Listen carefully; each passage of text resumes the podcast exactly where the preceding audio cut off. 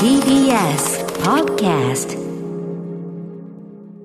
はい、月曜日になりました。熊崎さん、よろしくお願いします。歌丸さんよろしくお願いします。はい、えー、ということでですね、はいあの、熊崎君、昨日もね、野球の実況、そうですね、横浜スタジアムで実況を担当しておりました。その間にも刻々と情報は入ってきたということでございますが、はいえーこちらのですね、スポーツに関する、野球に関するね、こんなメールいただいてます。えーシャコパンチさんです。歌丸さん、熊崎さん、こんばんは。こんばんはえー千葉ロッテの佐々木朗希選手、昨日は先週の完全試合に続き、また開快挙を達成しました。えー途中で降板したため、2試合連続の完全試合とはなりませんでしたが、17回連続で1人も走者を出さない記録が続いています。えー松川幸選手とのバッテリーでいけるところまで行ってほしいと思いますということで、はい私もですね、な後ほどお話しするとある仕事のためにリアルタイムではこれはもちろん試合ははい拝見できていないんですが、後から見て、もう途中までだからリアルタイムで見てる人は、え、2連続完全試合なの？みたいな。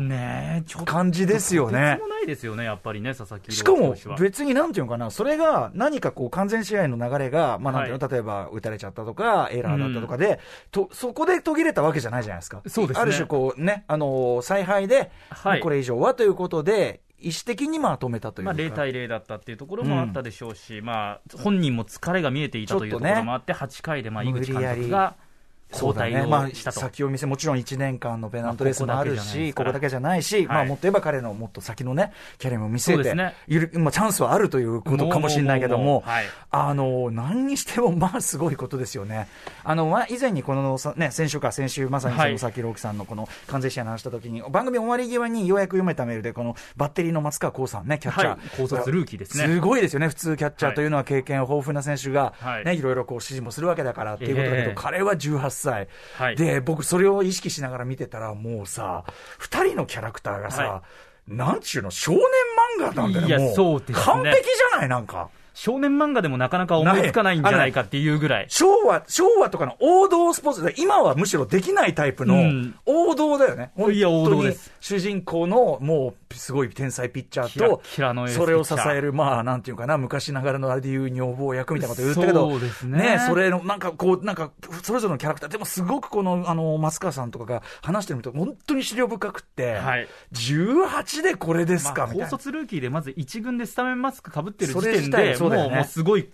うん。異例中の異例なんですよ。あとこう、なんていうかな、こう、いろいろパーンってこう取って、はい。で、そこでもうチェンジっていう時の、はい。なんていうかな、立ち振る舞いとかも、そうですね。いい意味でふてぶてしい感じっていうのがありますよね。そうなんかとにかく、あ、どしばらく僕ね、もちろんあの、野球中継をやめてやってる番組はアフターシックスジャンクションでありますが久々にやっぱこういうなんていうかな、あの、私みたいなそういうビギナーというかな、門外観というか、普段はそんなにシーン見てるわけじゃない人間にとっては、やっぱりこういうスターというか、しかも、あの、試合経過見てるだけで、これはさぞかしリアルタイムで見てたらもう、めちゃくちゃスリリングだったろうなと。まあ、幕張のね、ZOZO マリンスタジアムも本当にこれ、うんもう満席になって満員で、もうチケットもなかなか取れないぞっていう状況になって、ねえ中6日で投げていくこれからどんどんでしょそううね。毎週日曜日っていうことになると、裏は大変というね。そう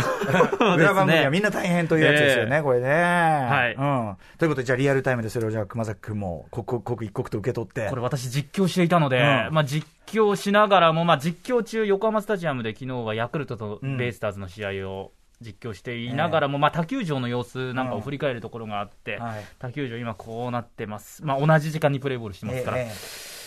見たいなーっていうところもありつつ、まあでもね。あんまりこれすごいすごい言い過ぎちゃうと、同時間帯に他のチャンネルでやっているわけですから、そりゃそうです。我々はもう横浜スタジアムのベイスターズスワローズの、まあ面白い試合をやっているどっちわけですから。が上下ということではないですから、もちろん試合ももちろん大事ですから。目の前の。のことに集中してということですけれども、佐々木朗希投手は4回、6回、8回みたいな、そういうふうにね。なってました。まさにこういう、だから、いや、だからすごい時代が来たねというかね、あのーなんかだからこういうきっかけで、私とかはまたちょっと、あの、はい。にやっぱその日のニュースつけるようになっちゃって。そういう、うん。いや、そういう方が増えてくるっていうのは野球界としても嬉しいですけど、ただこれもう、もう当たり前のことですけど、うんありえないことをやっているので、うんうん次の登板でヒット打たれて、まあ、残念って思いますけど、それ当たり前ですからねっていう。途中で、ちょっといい当たりがあったのね。うんはいで、あの、ファールになったんだけど、い、い当たりでこっち行くと、で、あーっつって、で、これが、あの、あたかも珍しい光景のように見えるという。これだからすごすぎちゃって、打たれるとちょっと残念みたいになるんでしょうけども、はいそれ当たり前だという目で見てくださいというところは思いますよ。ちょっと僕、あの、ごめんなさい、ちゃんと詳しくなくて、あの、なその後、ついで、あの、佐々木さんの後、ついで、増田投手増田投手か。ね。まあ。彼もさ、はい。だって、あの立場で、受け取るって、どう、す俺耐えらんない、あんなの。だかまらあ、すごいよね。それをちゃんと仕事しきってさ。リリーフピッチャーが一番大変なのは、やっぱ本当に大エースの後を受け継ぐ、うん。で試合も膠着状態っていうところが一番、大変だよね。まあ、よくそのピッチャーの代わり際に試合が動くみたいなことも格言的な感じで言われますしはいはい、その中で投げて抑えるっていうのは本当に難しいと思いますよ。あれを受けて立つっていうのは、やっぱそこもプロとして、俺はだからすげえかっこいいと思って、そそうですねうん、あのー見てたし。まあ、日本ハムのピッチャーの上沢投手っていうのも、まあ、一緒に試合を作ったという意味では。ちゃんとね、お互いそういう意味でははい勝負だったよね、いいね。そうです、そうです。で、終わった後のさ、まあ、これもすいませんね、スポーツニュース見る人になっちゃってあの、お歌丸スポーツニュースを見る。あの、ファイターズのさ、監督の、あれですよ、ビッグボスでそう、新庄さんが、なんかつくづく、いや、本当に、あの、最初はこれバントしろとかいろいろ小細工しようと思ったんだけど、この彼に佐々木さんみたいな投手に、あの、直接そのストレートにぶつからないのは失礼に当たると思い直し、あの、本当に真っ向からみんな勝負したいと思ってるだろうし、そうね。やらせたっつって、ええいやー、野球って本当に面白いスポーツだみたいなこと言ってて、なんかそれを見て、それも感動しちゃって、いや、本当ですね、もう、まあ、そこに味方的っていうよりも、やっぱり野球の楽しさを伝えるという意味で、新庄さんのコメントですしね。さその試合中の顔とか映ってて、こう変えるって、俺あの、はいなった時に、交代って、投手交代ってなった時の、え、入るんだ、入るんだ、みたいな。なんか、本当に、一野球ファンの少年みたいな顔で、みんなそうなんだ、みたいな。なんかね、そういうのを見てね、だから改めて、なんていうかな、F1 とかもそうですけど、興味こう持ち立ててこう見た時に、ああ、やっぱその、この中で、こう、すごく知れば知るほど、で、その中でどっぷりやって、プレイヤーの方はもちろんのこと、なんかその、その、なんていうの、競技とかね、それを愛してやまない。すごい素敵なことだなと思って、それを昨日それね、ちょっと、あの、私は私で、おじさんおじさんで一仕事した後ね、ぐったりした体を引きながらね、いやいや、こんな顔にまだ負けてはいられませんぞと思いながいやら。いやいや、本当そうですよね。ずるずるとソファーの中に落ち落とし落ち込んでいく体を意識しながら、いや、それは大変だったでしょう。無限の暗闇の中に落ち込んでいく自分を意識しながら、そんなニュースを見ていたのでした。といやいやいやいや。何があったのかははい後ほどお話ししようかと思います。始めましょうかね。アフターシックスジャンクション4月18日月曜日時刻は今6時7分です。ラジオでお聞きの方もラジコでお聞きの方もこんばんは。TBS ラジオキーステーションにお送りしているカルチャーキュレーションプログラムアフターシックスジャンクション通称アトロク。パーソナリティは私ラップグループライムスターの歌丸です。そして、月曜パートナー TBS アナウンサー熊崎和人です。ということでですね、はいその佐々木朗希選手とかがね、投げているえー偉業を達成している時、そしてあるいは、えーアメリカコーチュラフェスティバルでね、はい宇多田ヒカルさんが88ライジングのライブに出ているそんな時ニュースもありました。日本の川崎という場所では、クラブチッタという場所でおじさんが頑張っていた、そんなね、話でございました。すみませんね、私どもの話、いつもね、するの恐縮しちゃうんですけど、いやいやいやいや。うん、ライムスター、歌丸なんて確か俺はね、あの、サンプラザ中野くんのサンプラザ的なことじゃないんですね。あれはそもそもその、中野さん、中野さんなんでしょ？だから。で、はい中野サンプラザというのがあって、はい。そこサから、ンプラザのサンプラザ中野であって、っていうこと別に、あれは爆風スランプというグループですから、サンプラザというわけではないんですよね。はいあれくっついてるだけじゃないですか。うんライムスター、歌丸もそういうもんだと思ってる人がたまにいるんですね。えこれは残念ながら、ライムスター、歌丸というのは、だから爆風スランプ、サンプラザ中野くんにおけるはいその爆風スランプの部分なんですねえ。がライムスターということですね。えーそんな説明はいるのかな あの、グループ名なんですよ。あの、ヒップホップグループ、えー3人組でございまして、はいえー結成33年目というね、恥ずかしい年になってまいりました。でまあ、久しぶりに、そう、コロナ禍でね、なかなかそのライブというのが頻繁にできなくなって久しい中、ずっとまあ、ライムスターというのは、そのライブでね、まあ、なんていうかな、生き残ってきたというか、ライブがいいということで、あちこち、まあ、そんなにね、あの、そんなにたくさん売れるグループではないんだけども、いや、本当にそうなんですよ。そんなに売れているわけじゃないんだけども、まあ、その、細々ともやっていくし、まあ、なんなら、まあ、なんていうかな、業界からの尊敬は高い。と言わねばならぬのが現状。ゆえにビクターもなんだかんだで、大して売れるわけじゃないんだけども、そしてあの、言うことを聞く人たちでもなんでもないんだけども、置いておかざるを得ないのが現状。まあそんなね、はい。あこういうこと言うとビクターが思い返せ、なんかいろいろ思い直さないとこの限らないんでね、あの、いろいろね、頑張っておりますが、えーそのライムスター。皆さん知ってますよ。それいいんだよはい。で、あの、ライムスター久々にですね、えー2年3ヶ月ぶりでしたね、数えてみたらね。2年3ヶ月ぶりにワンマンのフルサイズのライブ、今まであの、人様のね、あの、ライブであるとか、あと配信ライブであるとか、そういうのはね、たくさん。フェスとかそういうのはやってたんですけど、お客さんを入れてのはい。自分たちの自主興行ワンマンライブ2時間とかのライブというのは本当に2年3ヶ月ぶりということで、でライムスターイズ・イン・ザ・ハウスというですね、新シリーズを川崎クラブチッタ、はい。日本のヒップホップシーンのゆりかごと私言わら言わせていただきました。えー川崎クラブチッタ我々の初ライブを踏んだ場所でもある記念すべき場所で始めさせていただいたんですね。はで、えっ、と、それをまあやってですね、まあその私がどうね、いろんどうだったこうだったって話は後ほどしますけど、とにかくリスナーの方で移行していただいた方のですね、メールがめちゃめちゃ来てて、これもね、大量ですよ。ありがとうございます、皆さん、本当に、ね。すごい量でした。ありがとうございます。本当にね、あのー全部目を通して、ちゃんときっちり大事に大事に読ませていただいておりますが、ちょっと代表的なところをぜひ熊崎さんにはい。ラジオネームピンクにあやかりたいさんからいただいております。17日、人生初ライムスターのライブに参戦しました。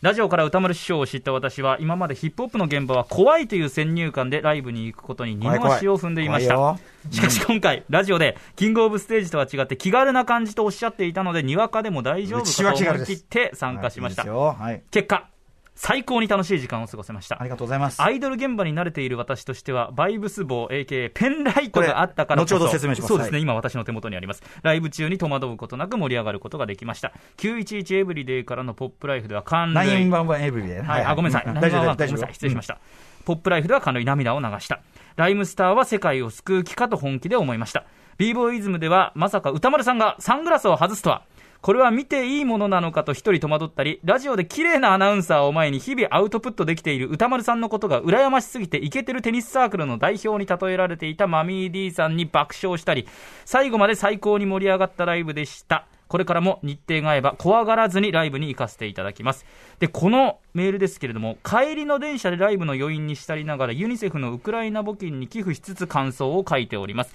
思いが薄まる前に書きたく、長文多文で申し訳ございません。歌丸師匠、最高でした。ありがとうございます。今後ろで流れてるのがね、911エブリデイという私ののがですね、2001年に、あ、違う、2004年に出したアルバム、グレイゾーンの中に入ってる曲なんですけど、ちょっとあの、メールの中にあったバイブスボーダのいろんなあの説明、後ほどしますね。えーもう一個メール続けていきましょうか。はいすみません。じゃあ、96年、いて座の AB さんからもいただいております。歌丸さん、熊崎さん、こんばんは。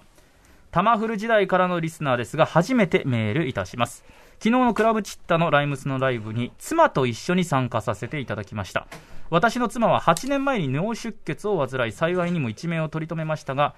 えー左半身不随の後遺症が残りました。その後、本人の懸命のリハビリの努力もあり、岡村ちゃんなどの椅子付きホールライブには行けるところまで回復したのですが、オールスタンド中心のライムスのライブはハードルが高く、なかなか一緒に行くことがですきいませんでした。。うん。そんな中、コロナ禍の特別な環境下とはいえ、ライムスが椅子付きでライブ、しかもちったで、といても立ってもいられず、妻と一緒に参加させていただいた次第です。1曲目の Once Again では、病気を乗り越えて、ようやくここまで来れた思いで胸がいっぱいで、妻も同じ思いだったのか、2人で少し泣いてしまいました。うんライブも途中のオレンジタイムで少しゆっくりする時間もあり、障害のある妻も会場の皆さんと一緒に感想することができました。また、拍手がなかなか思うようにできない妻には、片手で全ての操作ができるバイブス棒での応援はとても楽しかったらしく、ライブ中夫婦で取り合いになってしまいました。なるほど。なかなか難しいと思いますが、今後もツアーの中で今回のような椅子付き公演を開催していただけたらなぁと思う次第です。これからもお体に気をつけて楽しいライブを続けてください。次回の千葉には私一人で参加させていただきます。あそうなんですねありがとうございます69年、伊手座のあよく AB さんからもいただいて取っていただいてねチケットねありがとうございますたくさんいただきました。ありがとうございます。皆さんね、えーメール目を通しております。あのーそうなんですよね。今回、あの、さ途中で品質したバイブス棒なる用語はですね、えーまあ、要するに、グッズなんですけどね、はいあの、ライブ今回、まあ、マスク付きで、椅子付きで、えっと、声出しなし。はいまあ、これだいぶね、このシフトの本当にライブ多くなりました。私も何回か、あの、椅子、なんていうの声出せないライブというのはもう経験して、だいぶそれに関してはもう慣れてきたんですけども、はいまあ、プラスアルファ、やっぱり自分たちのライブであれば、なんか一個こう仕掛けが作れないかなとか、新しいタイプのコールレスポンス、客席とのやり取りみたいなのできないかなということで、はいまあ実験というか、まあ半分遊び気分で、えーまあ通称バイブス棒、これ我々が勝手に名付けてますけど、要するに、まあ、色が変わる、こう、ペンライトですね。はい色が変わるペンライト。なおかつ、えっ、と、プリセットで入っているいくつかの音を、えー変化して出すことができる。えー操作になれるとね、いくつかこう、はいできるんですけどね。あの、家をほうのほうであるとか、ほうほうほう、ほうほうほう。これ出してみていいですか？これね、あのね、じゃあちょっと貸してください。これ操作があるんですよね。これ多分今、ね、私もね、操作ね、この前に、あ、こあ、これ今、キングオブステージってなってます。ちょっと待ってれ、ねこ。れだから変えたりすると、はい。だから、例えば音、が例えば、ちょっと切って、家をほう、みたいなね。ねこれがだから自分たちの声じゃなくて、ボタン家をほう一つで、ほうほう。こんな感じ。なるようになってるんですけど、これあの今マイクに当ててるんで皆さんね、はっきり聞こえたと思いますけど、ええあの巨大なライブ会場でで、こんなん鳴らしてもですね、正直そんなにはならないんですね。でもそれぞれのお客さんが皆さん同じ同時に、あの、やりました。あの、全体をシーンとさせて、ちょっと実験したいから、つって、家をほー、ほー、みたいなね。家をほー、今大きくなってますけど、そんなじゃないですよ、やっぱね。あの、聞こえはするみたいな。聞こえはしますみたいな。バイブスが高まったとか、やっぱりその空気感いや、だから、だからこれは、だから途中の、そうそう、そうなんです、そうなんです。だからね、あのーまあ、途中、だからこれはその、音声グッズとしては、まあ、ある種の遊びとして、途中、俺がその、もう、あれですよ、皆さんね、こう、操作がな、皆さん手間取ってるから、んあ赤のボタンに、あるやつは声を出したいやつはどいつもこいつも赤のボタンにセッティングが終わったやつは言えよほーみたいな、はいはい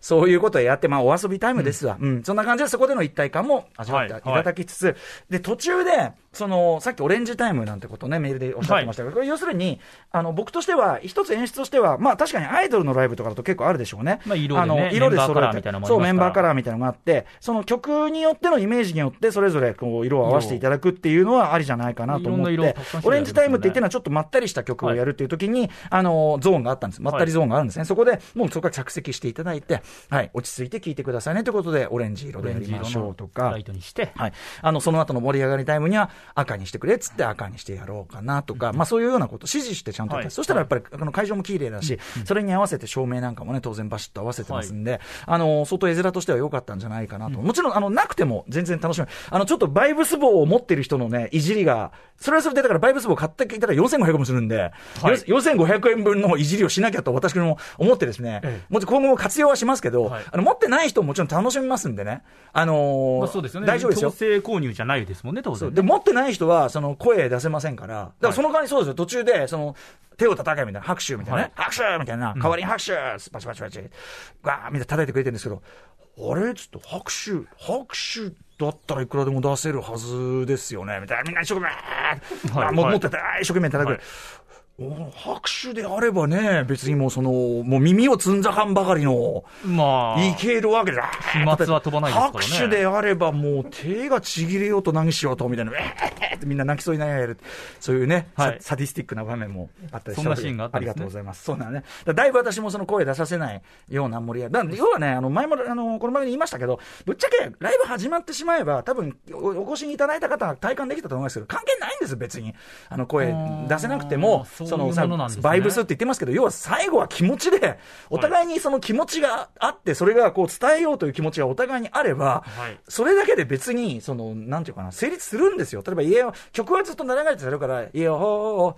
てやったって、はい。別にそれは聞こえるんですよ、そんなのは。だから、実際の音とか関係なくそうそうそうこう。バイブスというところで、全然全然、だからその、盛り上がってるライブにちゃんとなる。で、ちゃんと絵面もね、手を上げさせたり、ライトつけさせたり、うん。まあ途中私が最初のうちこのライトをこうやってどうやってやろうかなって考えながらやってるところもありますんで、昨日、昨日の、昨日の私のライトの扱い、その、はい。ライトを使って皆さんをいじったところまで全て即興なので、あの、途中で、うん、気が散るっつって、あの、ちょっとあの、曲、歌詞が慣れてないやつは間違えるからダメだっつって、これ D さんがうまく思いついて、あの、マイクスタンドにちょこんってこれ刺したら、ちょうどいいね、なんつってね。ちょうどあまあサイズ感的には確かにマイクサイズですね。うんそんなくだりもあったり。あとちょっとシリアスなことを言えば、さっき流れてました、911 Everyday っていう曲。これは、あの、これは同時多発テロ後の、あの、いアメリカが、まあ、アフガニスタン、イラクに侵攻してってっていう、その時の状況下で作った曲なんだけど、あの、まあ、だから歌詞の一部は今の状況にそぐわないところもあるんだけど、でも言わんとしてることはこういうことだって、ちゃんとあの MC で説明して、はい。で、今のその、当然ロシアによるウクライナの軍事侵攻の状況っていうのに、まあ皆さん胸痛めてると思うけどもっていう、そこに対する僕らなりの考え方っていうか、あの、でもね、と、その、あの、日々我々の、これはだから我々の日々の暮らしとこれ無関係なことなのか、みたいな。そうじゃないんだ。むしろ地続きなんだ、これは。みたいな、あの、話をしてからの、えっと、みんなにその、バイブス棒の色を、まあ、ウクライナから青と黄色にしてもらって、はい。で、照明も青と黄色であれして、みたいな。そういう演出も当然使えるわけですねで、その、まあ、はっきり言って、その、あんまり聴いてる気持ちいい曲じゃないんです、911 Everyday って。歌ってても、歌、歌ってるのがちょっと辛いタイプの曲っていうか、うん嫌な気持ちになる歌なんだけど、あの、ぜひ嫌な気持ちになってくださいと。あの、割り切れない気持ちになっていただくことこそ大事ですと。うん。割り切ってもらっちゃ困りますっつって、はい。あの、やったりした、そういうくだりもあったりしたんですね。だから、なので、あの、客席における、なんていうのかな、あの色表現であり、もっと言えばそういうメッセージ的なことと、はい。でもそこまであのやろうできるんだなとかね、場合によっては。ね、はい、そんなことも感じましたし、ただね、一番の、あでちなみに途中、途中がおわエンディングですね、エンディングになって、あのマミー・リーさん、誕生日お祝いのくだりがあったりとかね、はい、マミー・リーさんのそのね、あのイン私のことを羨ましがってってのは、要するにずっと彼はあのブログをしこしこしこしこ書いてたわけですよ。はいで、あの、音楽活動はすごい僕なんかより全然活発にやってる人ですけど、いろいろで、そのどれもがちゃんとかっこいい、ね、日本で一番うまいラッパー、ね、やってんだけど、はい普段はブログ書いてるおじさんだと。お酒飲んでブログ書いてるおじさん。で、ブログでやってて、そのコメント欄とかオープンにもしてないから、とにかく壁打ちだと。ね、うどれがずっと壁打ちテニスをしてる間、その歌歌さんはといえば、その TBS で華やかな人たちに囲まれて、毎日いろんなゲストが来て、ね、そういう場で番組やってるということは、これはね、僕は、彼のメッセージを一番正確に受け取ってるんだけど、言ってみれば、大学のサークルにおける巨大インカレサークル、ね、いろんな大学が参加する、巨大インカレテニスサークルの幹事長みたいなもんですよ、つって。これ、要は我々が、あの、ギャラクシーというソウルミュージック研究会はで、ライムスターを結成し、シコシコやってる時に一番、あんつらー 仮想的。仮想的。そういう方はいたちだったんですね早稲田でいうとん学生会館というのがあって、第一学生会館の一番いいところを陣取っているとやつらの、その中でも一番いいソファーにふんぞり返ってるやつ。私はもうイメージできましたね。ああ、そうみ、それは大変だなと。ああ、びっくりした。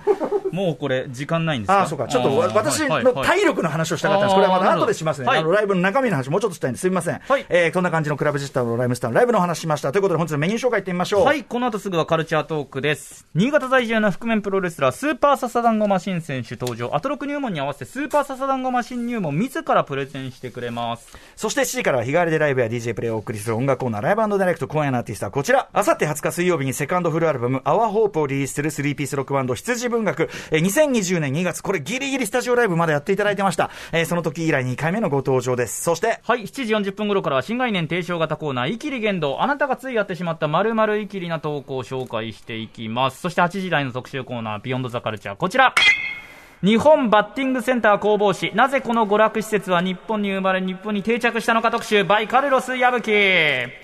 ということで、まあ、野球に興味ない方でもバッティングセンターに行ったことあるよっていう方結構多いのではないでしょうか。このバッティングセンターなんですが、いつ頃日本にできてどう発展していたのか、まだ知られてないことももしかしたら多いかもしれません。ということで、今夜は誕生から発展、生き残りをかけた90年代バッティングセンターの救世主となったあるプロ野球選手の話までその歴史を紐解いていきます。解説してくれるのは日本バッティングセンター校というね、えー一冊を執筆されました。ライターのカルロス、カルロス矢吹さんです。えー全国のバッティングセンターオーナーに直撃取材したことで見えてきた、まさにバッティングセンターを通して考える野球民族学的特集となっております。はい、感想や質問などをお待ちしています。アドレスは、歌丸アットマーク tbs.co.jp、歌丸アットマーク tbs.co.jp、読まれた方には番組ステッカー差し上げます。また、SNS も稼働中ですので、ぜひフォローよろしくお願いいたします。それでは、アフターシックスジャンクション。行ってみよう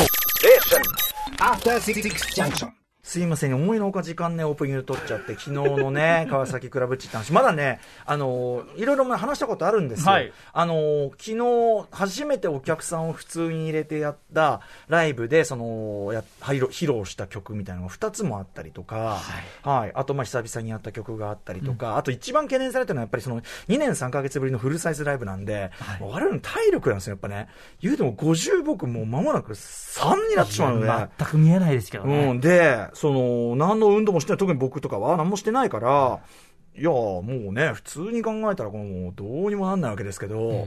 さあどうにかなったのかって、一応でもね、声ちょこっとだけ、ハスキーにちょっとだけいつもよりになってるけど別に、そんなに。ですよね。はい。終わった後のね、抜け殻ぶり半端なかったです。これ一応、見に来てたハシピーとかね、コース作古川さんはあると思う。もう小さくなってたね。ちょっとね。サイズなってたが。サイズが。それぐらいまあ、うん。ちょっとその話は後でするね、またね。